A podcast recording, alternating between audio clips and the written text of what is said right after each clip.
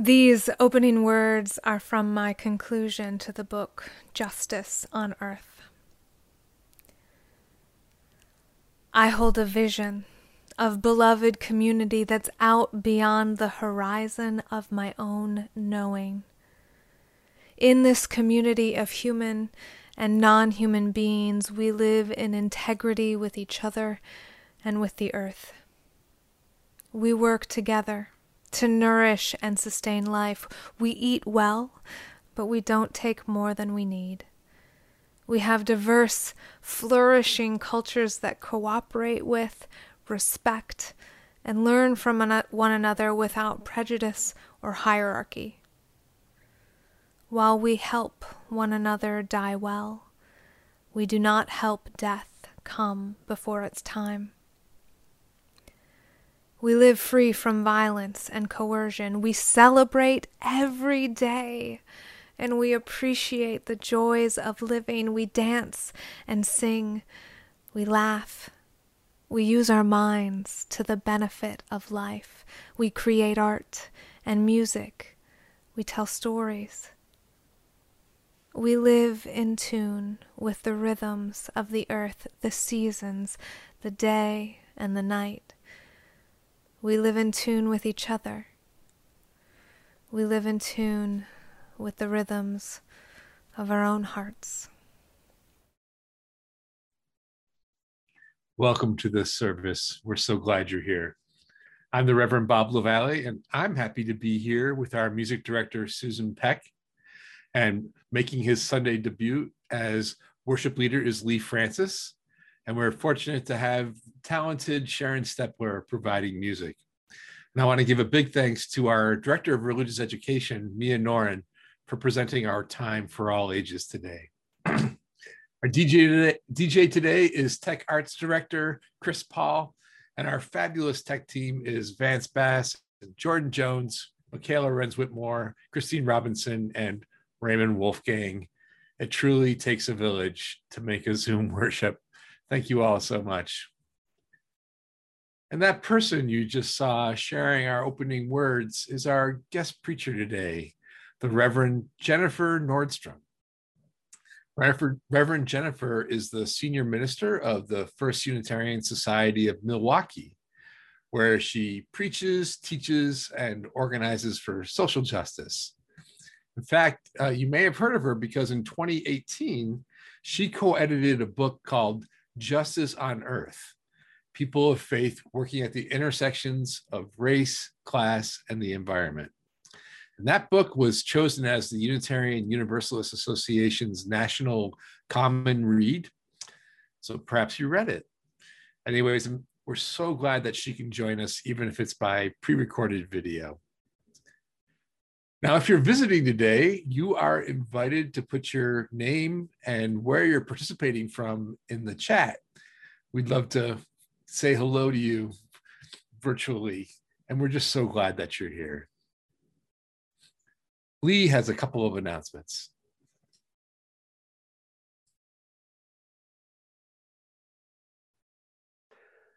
Kawatsi Haupa, good morning. You may have heard that the property includes building on the side of our campus for sale. We are moving forward towards purchasing it. And one of the steps to doing that is holding a congregation vote to approve the loan purchase. We'll be holding a congregational on Sunday, May 2nd. Members of the congregation will vote twice that day, once on this of that property and second time, purchasing panels would be currently met. Special notice of the meeting's agenda and information about town hall discussion have been sent to church members and will be posted on our church website this week.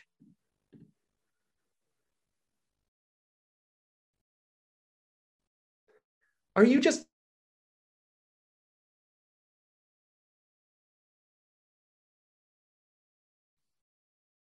Chris, can you spotlight me? I think Lee is having some Wi Fi issues. All right. um, one more announcement that Lee would be giving. Um, uh, are you visiting today, or would you like to personally welcome our guests, or are you? This is your second or third or tenth visit to this worship service. Well, you're invited to join us today after the service for New to First U. So after the credits at the end of the service, just stay in the meeting to be placed in a breakout room with other visitors and our director of membership and communications, Lara Magnuson. And she'll be available to answer your questions about our community and you can chat to some folks and see what's going on. So, all right, let's light our chalices. Lee, are you uh, you back on? I am. Apologies. No worries. Do you want to do the chalice lighting? Uh, sure. Let me get my piece up as well. We light our chalices today with the words of Jennifer, Jennifer McLaughlin. As the first hint of spring begins to peek through the barren ground, as that little sprig grows into a healthy stem, as the stem grows into a stalk and forms a bud, as that bud slowly opens with each new day to form a yellow daffodil. Let us be like that first hint of green, renewed by the warm of the sun's rays, and ready to emerge with a new energy, ready to face the day. We light this chalice to bring a glimmer of that warmth into our space. Come, let us celebrate together.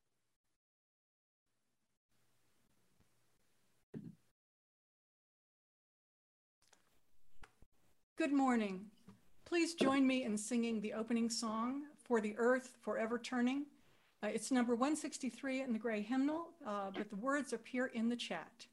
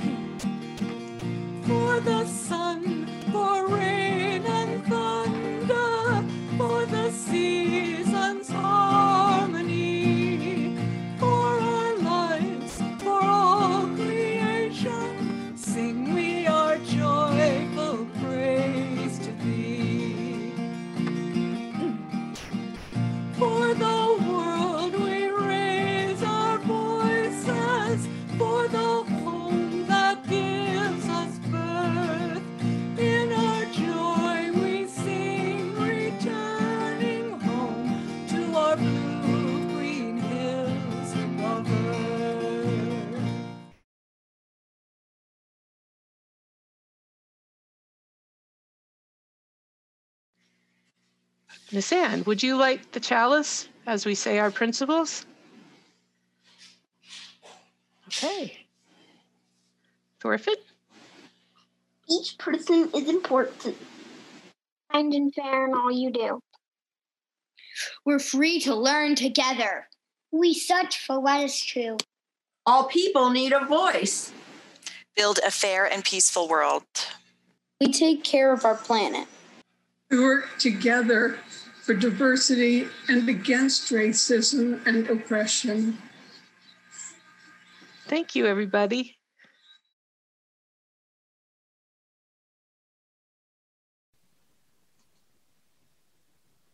Good morning. I'm Mia Noren, the Director of Religious Education at First Unitarian Church. Today, I want to share a story with you about a boy with a magical gift and the wisdom to take only what is needed, the beauty and fragility of our natural world, and a courageous and wise princess with the courage to restore it. Of course, there's always a greedy king. The story is The Cloud Spinner by Michael Catchpool with illustrations by Alison Jay. There once was a boy who could weave cloth from the clouds. He had a spinning wheel and a loom on top of a hill. As the clouds passed, with a whir of the wheel, he would spin them into thread. Gold in the morning with the rising sun, white in the afternoon, and crimson in the evening, just as his mother had taught him. Then, with a clickety clack of his loom, he would weave the thread into cloth. As he worked, he sang a simple song that his mother had taught him Enough is enough, and not one stitch more. The boy was wise. He spun just enough thread and wove just enough cloth to make two scarves. One of pure white he wore over his head when it was hot to protect him from the sun. The other he wore when it was cold it was a twist and twirl of gold and white and crimson, soft as a mouse's touch and warm as roasted chestnuts. His mother had taught him well. One chilly market day, the boy walked down the hill, a basket in his hand and his scarf around his neck. The market was full of great excitement. The king was on his way. Soon the king rode grandly by, hardly noticing the curtsies and cheers. But what his greedy eyes did notice was the most wonderful scarf of gold and white and crimson. Tell me, boy, where can I get a scarf of such fine cloth? Nowhere on earth, the boy replied. Well, then how did you get yours? snapped the king. I made it, said the boy. Then you will make another for me, a longer one, much longer, for I am the king. But the boy said, It would not be wise to have a long scarf made from this cloth. Your majesty does not need it. How dare you tell me what is wise? shouted the king. I order you to make me my scarf. So the boy went home to the top of the hill and with a whir of the wheel began to spin. He spun the clouds as they passed in the morning and were gold with the rising sun. He spun in the afternoon as the clouds sailed past, white as snowdrifts. He spun in the evening when the clouds were crimson. Then, with a clickety clack of the loom, he wove the thread into long, long scarf. The king was overjoyed his scarf was as soft as a mouse's touch and warm as roasted chestnuts. Now make me a cloak of this glorious cloth, he ordered, and dresses galore for the queen and my daughter, the princess. But the boy shook his head. It would not be wise to have so many clothes made from this cloth. Your majesty does not need them. The king's face was a twist of scowls.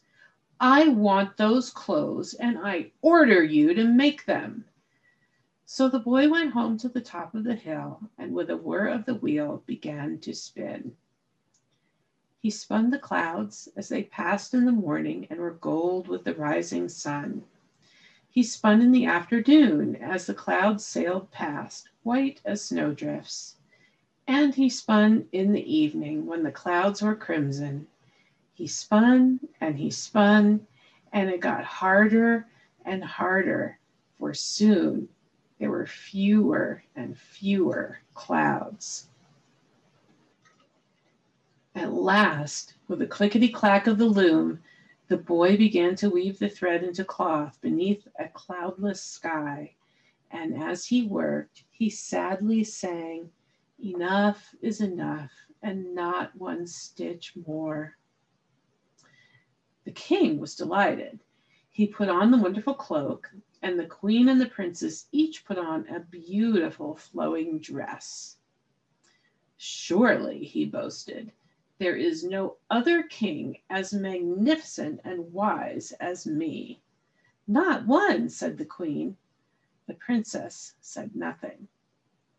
But day after day, as they wore their marvelous clothes, not one drop of rain fell from the cloudless sky. Your Majesty, pleaded the villagers, our animals are thirsty and our crops are all dying. There's nothing I can do, shouted the king, walking this way and that, his cloak trailing behind him. Why are you moaning to me? The princess said nothing, but that evening she quietly slipped out of the palace. She wore a simple dress, and in her arms was a bundle, soft as a mouse's touch and warm as roasted chestnuts. She crossed the dry, dusty gardens and the brown fields beyond and climbed to the top of the hill. Stepping forward, she knocked at the boy's door. Is it too late to undo what has been done? The boy smiled and said simply, There is still time. When the king awoke the next morning, he could not find his wonderful cloak. The queen could not find her beautiful dresses. They searched the palace for the clothes that the boy had made, but they were gone. While outside, the villagers danced for joy as the rain began to fall from the clouds in the sky. It rained and rained and rained. The king and queen looked out and wondered. And the princess, with a smile as bright as a rainbow, stood on top of the hill and sang, Enough is enough, and not one stitch more. And that is the end of this story.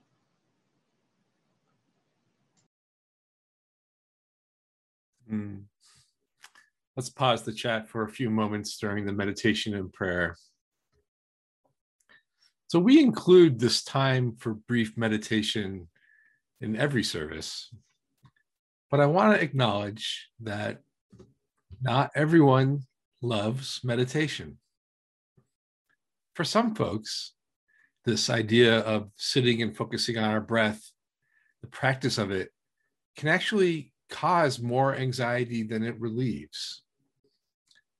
For those folks, I want to say there is no shame in not meditating. It's not for everyone. Folks who don't want to focus on their breath can choose to use the two minutes of silence in any way that works for them. Perhaps use that time to picture the faces of people that you love and who love you back. Or think about your wishes for the world, the community, for yourself. Or plan your dinner. It's all good. Whether you choose to meditate or not, we'll sit in silence together for the next two minutes.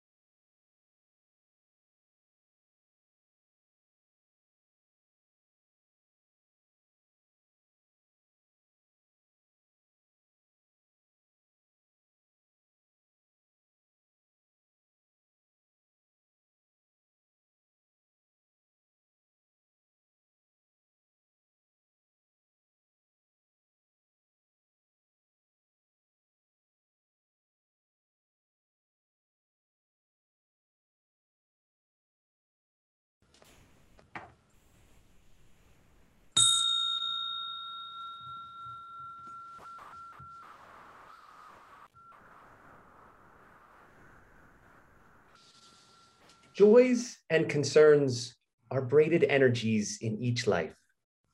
When shared out of vulnerable trust, these weave our covenant journey into a stronger, sensitive community as we listen deeply to attune to each one's pilgrimage. Please use the chat bar to share first your joys and then your concerns. If you are unable to post in the chat bar, please call the church office or email caring at uuabq.org. Leave word of how we may support you in these times. We now share from our daily lives as prompted. Shine on me, oh, shine on me. Let the light from the lighthouse shine on me, oh, shine on me, yes, shine on me. Let the light from the lighthouse shine on me. Lift me up, oh, lift me up. Let the light from the lighthouse lift me up, oh, lift me up. Yes, lift me up. Let the light from the lighthouse lift me up. Oh, hold, me close. Yes, hold me close. Let the light, let the light from the light from the lighthouse hold me close. Yes, hold me close. Oh, hold me close. Let the light from the lighthouse, please hold me close. Oh, shine, shine on me, shine on me. Yes, shine on me. Let the light from the lighthouse shine on me. Oh, shine on me. Yes, shine on me. Let the light from the lighthouse shine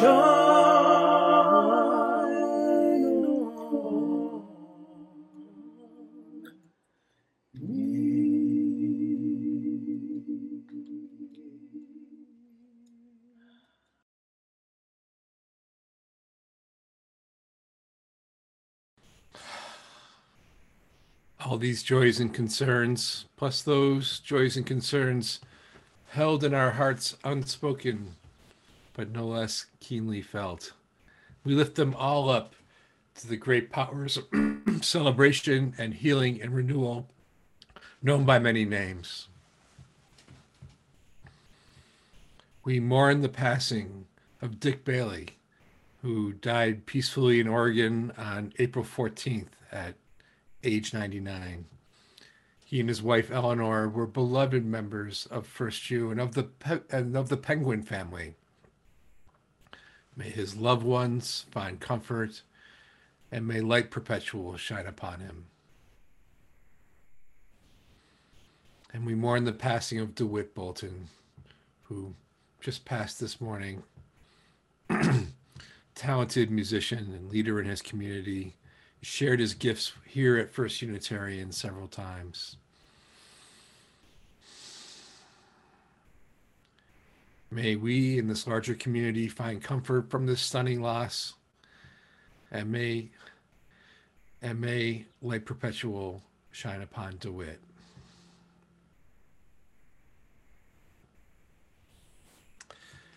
We grieve as we witness the endless gun violence in this country. May we decide as a nation that this is something that we are no longer able to tolerate. May our leaders find courage, moral courage.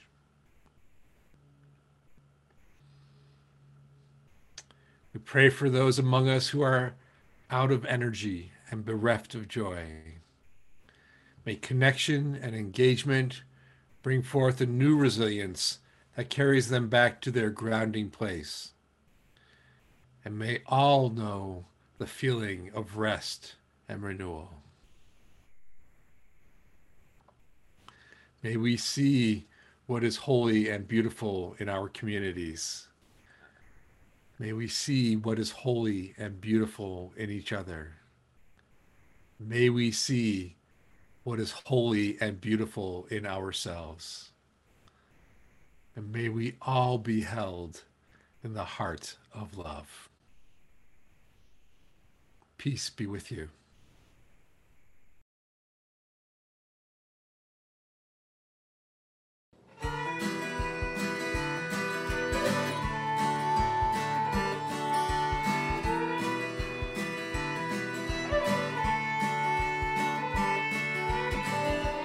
In the stillness comes a startles me with song. Unexpected as a sweet desert rain. When the day's been too long, it lasts for a moment, then it's gone. Well, I found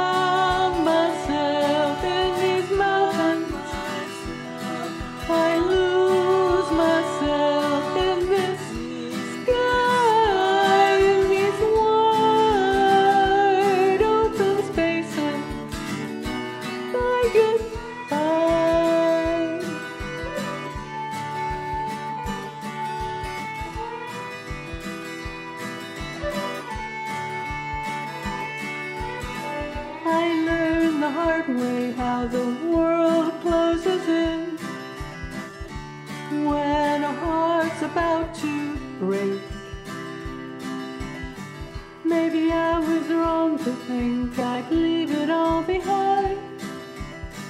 That was my favorite mistake. Out here, I see the changes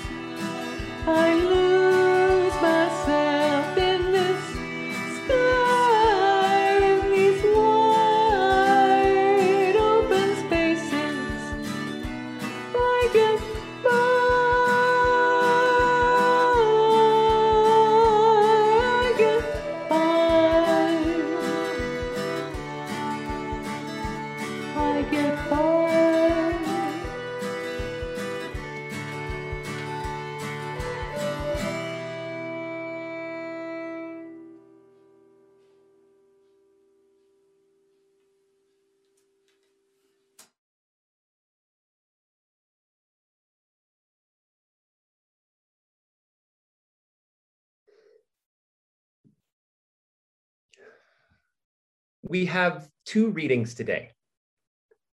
Our first reading is from Gaylord Nelson, founder of Earth Day and former governor and US Senator of Wisconsin. Fortunately, we are coming to understand that the wealth of the nation resides in its air, water, soil, forests, minerals, rivers, lakes, oceans, scenic beauty, wildlife habitats, and biodiversity. Our second reading is by the Abnaki First Nations documentary filmmaker Alanis Obomsawin from a 1972 conversation with Ted Poole. Canada, the most affluent of countries, operates on a depletion economy which leaves destruction in its wake. Your people are driven by a terrible sense of deficiency. When the last tree is cut, the last fish is caught, and the last river is polluted, when to breathe the air is sickening, you will realize too late that wealth is not in bank accounts and that you can't eat money.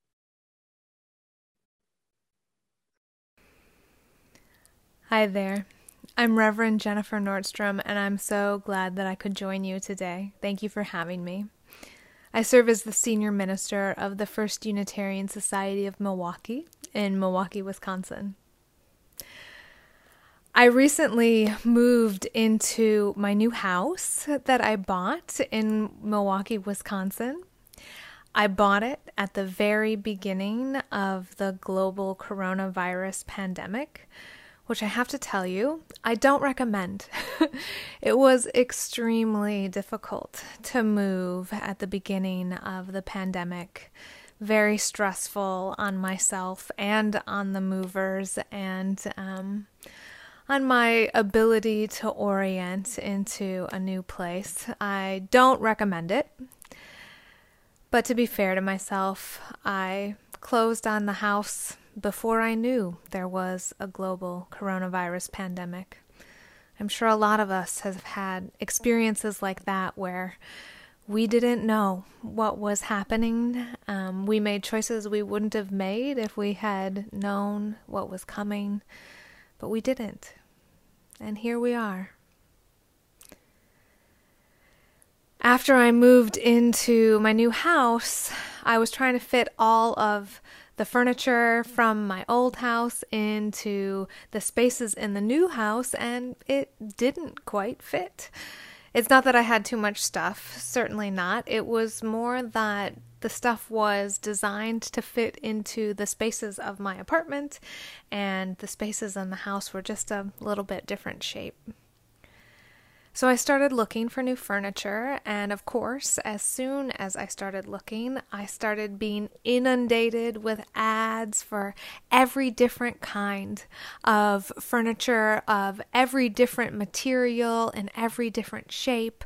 I could have bookshelves made of wood or metal, I could have dressers made of plastic or glass, I could have any style I wanted, I could have any size I wanted. And that was really convenient for me because I did want to find something that would fit in the 15 inches that I had for, you know, a night table. But as I thought about it more and more, as I received more and more advertisements, I started to wonder how is it possible that there is literally any size nightstand or dresser that I could possibly want in any style. I I started to wonder about just the level of abundance of things that were in the world for me to choose from. I started returning to a line from the stunning book the Overstory. It's a novel that, if you haven't read it, I recommend. Where the character who researches the wisdom of forests and wrote the novel's equivalent of The Secret Life of Trees, that character says, What you make from a tree must be at least as miraculous as what you cut down. And when I thought about the different furniture that I was looking at, none of it seemed all that miraculous.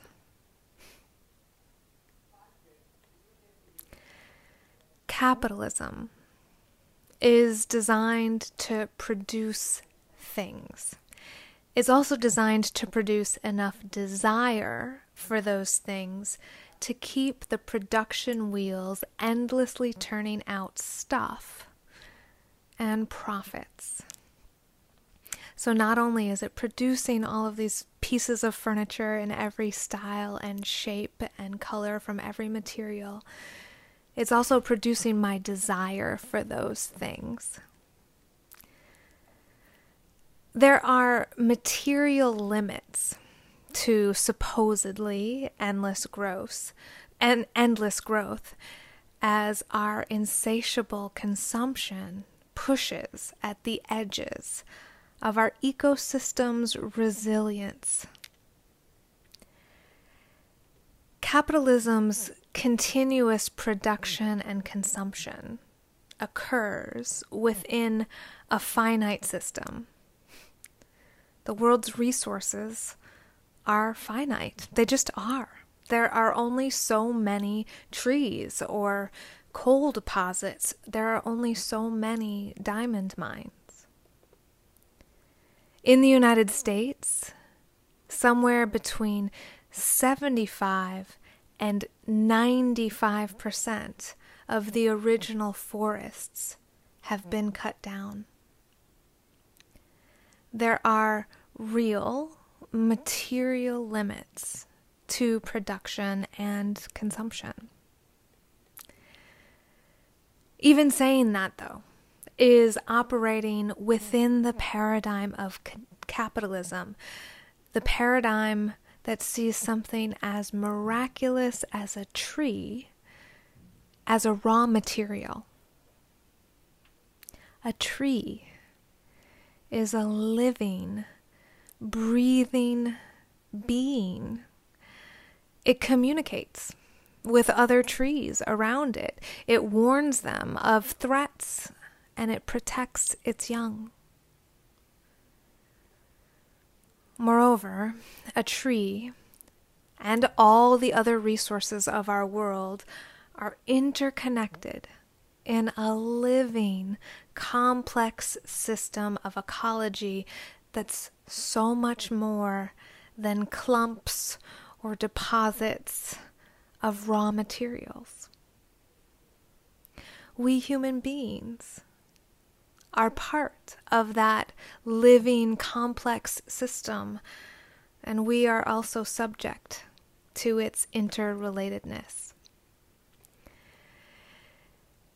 In the book Scale, the universal laws of life, growth, and death in organisms, cities, and companies, Geoffrey West explores the science of complex adaptive systems, like the Earth, and their implications for human life. West argues that, quote, all human socioeconomic activity, from innovation and wealth creation to crime and disease, whether good or bad or ugly, is quantitatively interrelated and manifested in the universality of scaling laws. West critiques current approaches to sustainability as insufficiently multidisciplinary and thus missing the nature of the complex adaptive systems upon which life depends. Because resource consumption and pollution, as well as innovation and wealth creation, all scale with population growth, there's scientific reason to critique both Malthusian and neo Malthusians who fear that human civilization will collapse with population growth, and to critique open ended exponential growth economists who believe that the innovations of capitalism will save humanity from this fate. The truth is that technological innovation has multiplied with the human population, sustaining our growing human population. However, human beings have also increased our consumption of resources per capita. The wealthiest people on the planet consume the most resources, which makes any Malthusian or neo Malthusian population growth argument inaccurate, as well as racist and classist and imperialist. Still, the Earth's resources are finite. And the consequences of the environmental devastation caused by climate change and resources extraction disproportionately affects people with less power. In white supremacy, that means that black and brown people are disproportionately affected by adverse changes in the environment. In patriarchy, it means that women are disproportionately affected by adverse changes in the environment. And in capitalism, it means that poor people and people with fewer resources are disproportionately affected by adverse changes in the environment.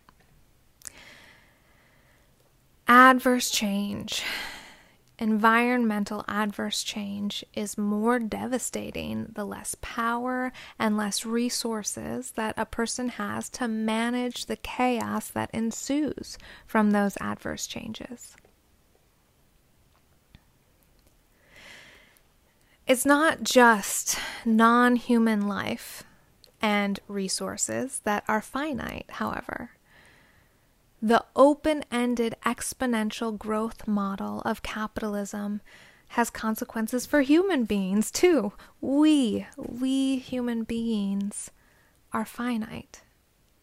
We are not machines, and our capacity for production is not limitless. More importantly, more importantly, our worth is not dependent on our production. Dear ones, I'm going to say that again. Our worth is not dependent on our production. We, human beings, are not here on this earth to produce. The idea that my value, is based on what I produce in this life is something that I have been seduced by. And I see a lot of people around me participating in the seduction of that idea as well. I find myself wanting to produce something of value almost all the time, in part because I want to pr- prove my worth I want to prove that I am of value in this life and on this earth. Our Unitarian Universalist faith, however, teaches us a different truth. It teaches us that all of us, every single human being, is inherently worthy, inherently and valuable in our being, simply in our lives. Our Unitarian Universalist faith says that we don't have to produce constantly or at all to be valuable. We are valuable in and of ourselves and simply being in our beautiful sacred humanity is enough. Do you believe that? Do you believe that for your own life as well as for the lives of others? And then, do you live it out? Do you live in a way that honors your belief that you and everyone around you is inherently valuable and doesn't need to produce?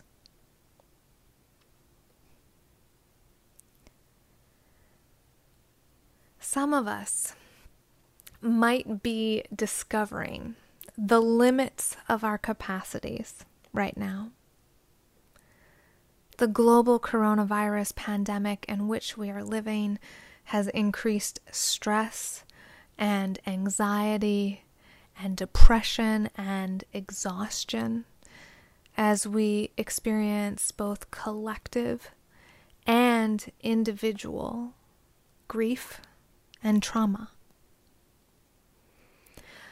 The global coronavirus pandemic is an experience of collective trauma. Millions of people have died from COVID 19, and marginalized people and communities have been hit the hardest. This is trauma. There's been too much, too fast and we are experiencing it at the individual and communal and societal levels. When human brains are processing grief or trauma, they work differently. You might be forgetting words or names or concepts, all of which are common and normal in processing grief or trauma. Your brain might be working much faster or much more slowly than you're used to it working.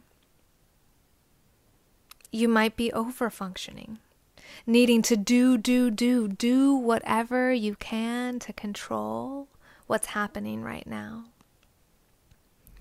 Or your body might have slowed way down, gotten really slow, or, or maybe it's refused to execute commands that you've given it. Your executive functioning might have decreased, or your emotions might have heightened or gone numb, as they do in a dissociative state. All of those are normal reactions to grief and to trauma.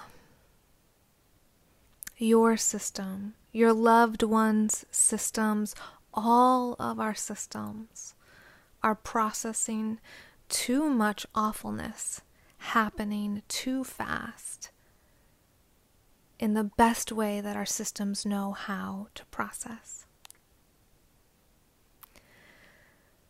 So listen. Listen to your system. Listen to your body. Give it what it's asking for, whether that's movement or rest. This is not the time to insist that the body or the heart or the mind behave normally or to just push through the hard stuff. Your body or your brain might not even allow that to happen. You're not a machine. You're not a machine, and your value is not dependent on what you produce. You're a human being going through a mass trauma, mass grief experience. So listen to your system. Slow down or rest or run or move. Allow your system to need what it needs. Be kind, be kind to yourself and to your loved ones who whose systems might be reacting differently than yours and might be needing something different. You, your body, your spirit, your mind, you are a finite system. You need rest and space and real nourishment right now because this, living through this experience, is taking more energy than regular life takes because grief is hard, trauma is hard, and they all require space and gentleness and nourishment. And it's not only the global coronavirus pandemic that we're experiencing right now. We have individual experiences of grief that are happening during this time. And our country is being shaken to its very foundations, and the vibrating pain of our historic, massive trauma of white supremacy and racism is shaking and vibrating right now as well. We're going through the pandemic of coronavirus, and the pandemic of white supremacy and racism is simultaneously getting shaken up.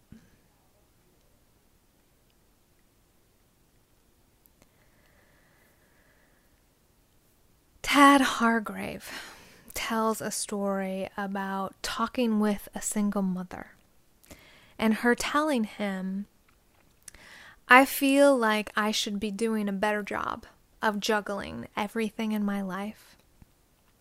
And when he heard her say that, he heard something larger moving underneath the surface of what she was saying. And he tuned into that and he asked her, You should be doing better or perfect?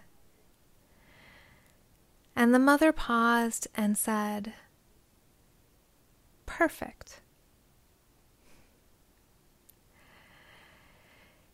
He heard that and he responded, Here's the truth, as I see it. You're not enough. You're not enough not to handle all of these things that you're going through by yourself. It's actually too much for any one person to handle on their own. It's too much right now. And you're not capable of self sufficiently handling all of the things on your own. You are inadequate to that task not because she was an inadequate person, but because one person cannot do all of the things. As human beings, we were designed to live and thrive in community. So, as Hargrave hung up the phone and closed this conversation with the single mom, he said to her, Well, you know, enjoy being utterly inadequate today. And she laughed and said, I will.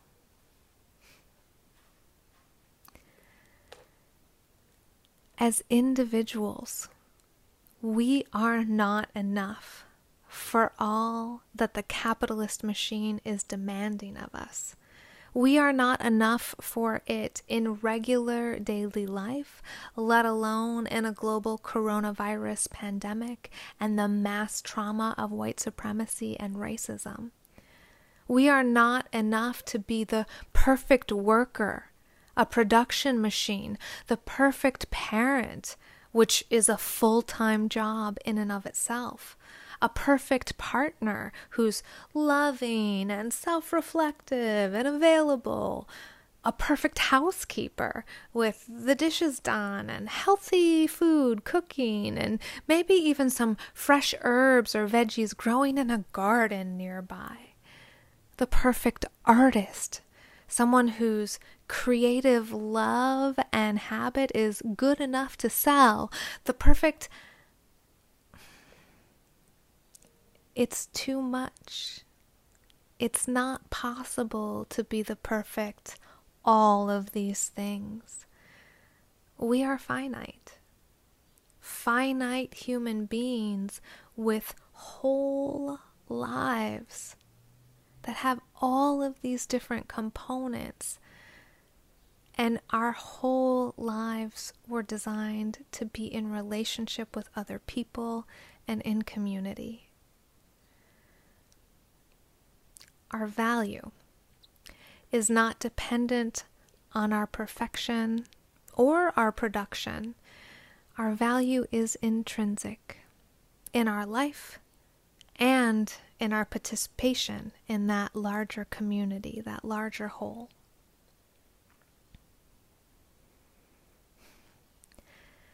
This is an interesting time to be human and alive.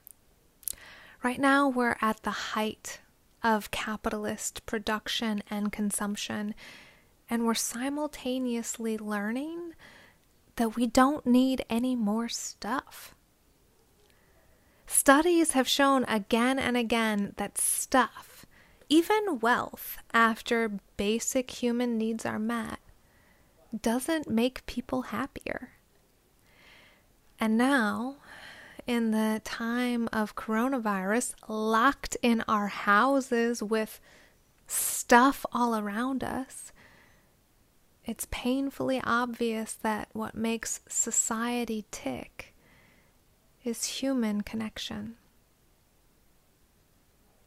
We might be, we will be permanently changed by this experience, especially if we allow ourselves to be changed by it.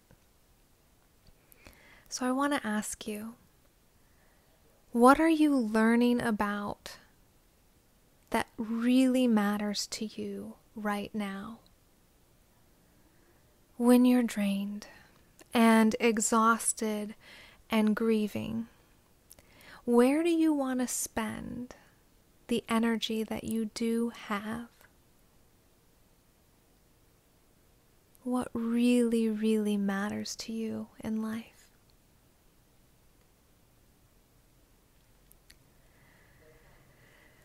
This time can help us learn what really matters. I'm learning that it's not any of the stuff around me. It's not my outfit or my car or how well decorated my home is. It's my ability to communicate and connect. It's my relationships. It's the amount of love in my life. It's healthy, sustainable food that I can access, and it's my health, just period. The well being of my body and the bodies of the people I love. It's the well being of the human body, society's body, the community's body. It's the community's resilience and our capacity to meet basic human needs in the community?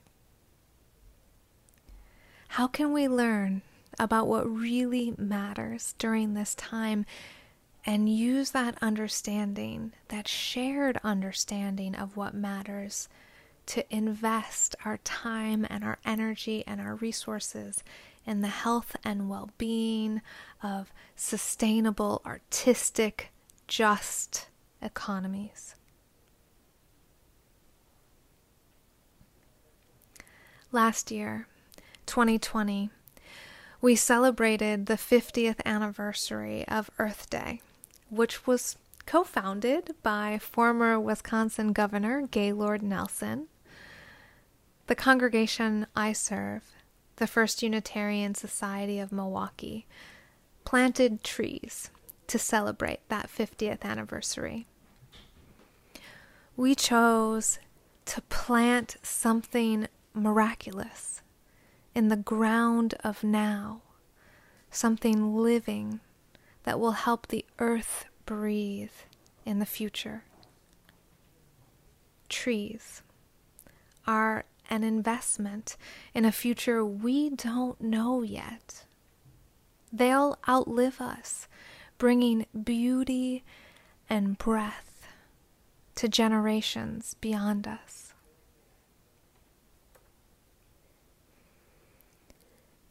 chaos, trauma, and grief are hard, and they are most hard on the people with the least power and resources to navigate them.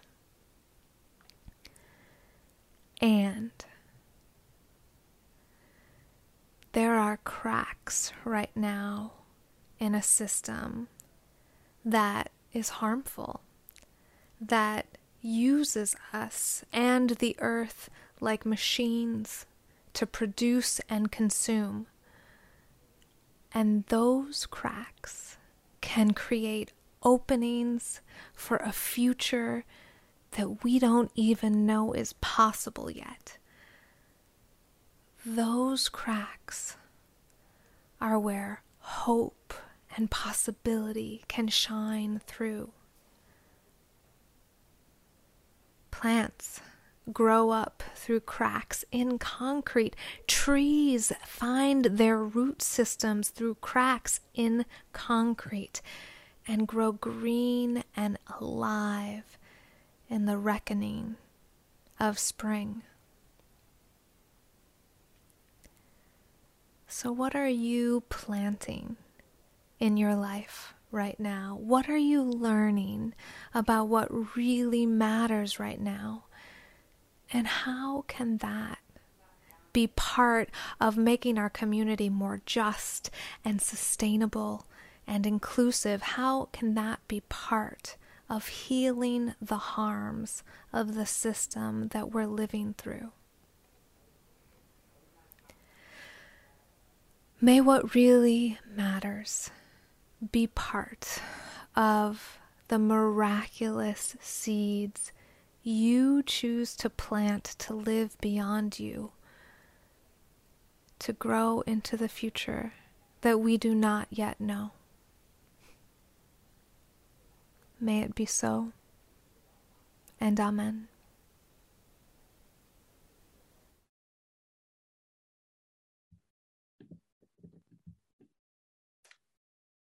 Through the months of March, April, and May, our Change for the Future recipient is the American Civil Liberties Union of New Mexico.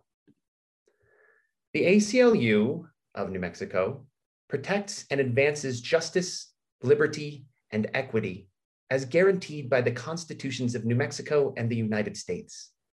It is especially focused on groups that have historically been disenfranchised. You can make an offering online by clicking on the link that we'll put in the chat box and if you prefer not to give online, you can simply mail a check to the church and include Change for the Future on the memo line. Let us now exercise the enduring power of our generosity.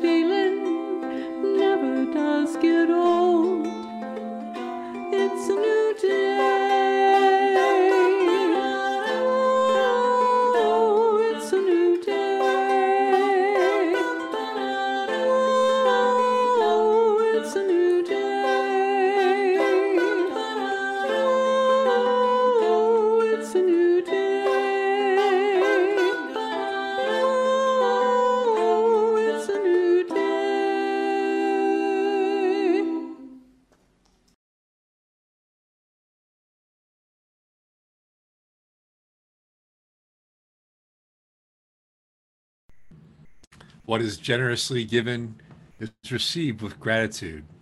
Thank you on behalf of First Unitarian Church of Albuquerque. Thank you on behalf of the ACLU of New Mexico, a fine organization. So our uh, we're approaching the end of the service, and uh, the discussion question I want to share for you to discuss in the breakout rooms or with yourself or whatever you have the opportunity. My question is, where does perfectionism show up in your life, and how do you counter it? Putting that in the chat. Where does perfectionism show up in your life, and how do you counter it? And just a reminder, if you want to join in on the new to UU group today, just linger in the main room after we open the breakout rooms, and we'll put you in a special room for the new to UU folks. Our uh, our membership and communications director is having some family problems right now, Lara Magnuson, so she's not going to be joining us, but I will be in that room, and lots of other friendly people, I hope. Great. So let's extinguish our chalices, shall we? On this Earth Day week. For the earth, forever turning, for the skies, for every sea, for our lives, for all we cherish, sing we our joyful song of peace.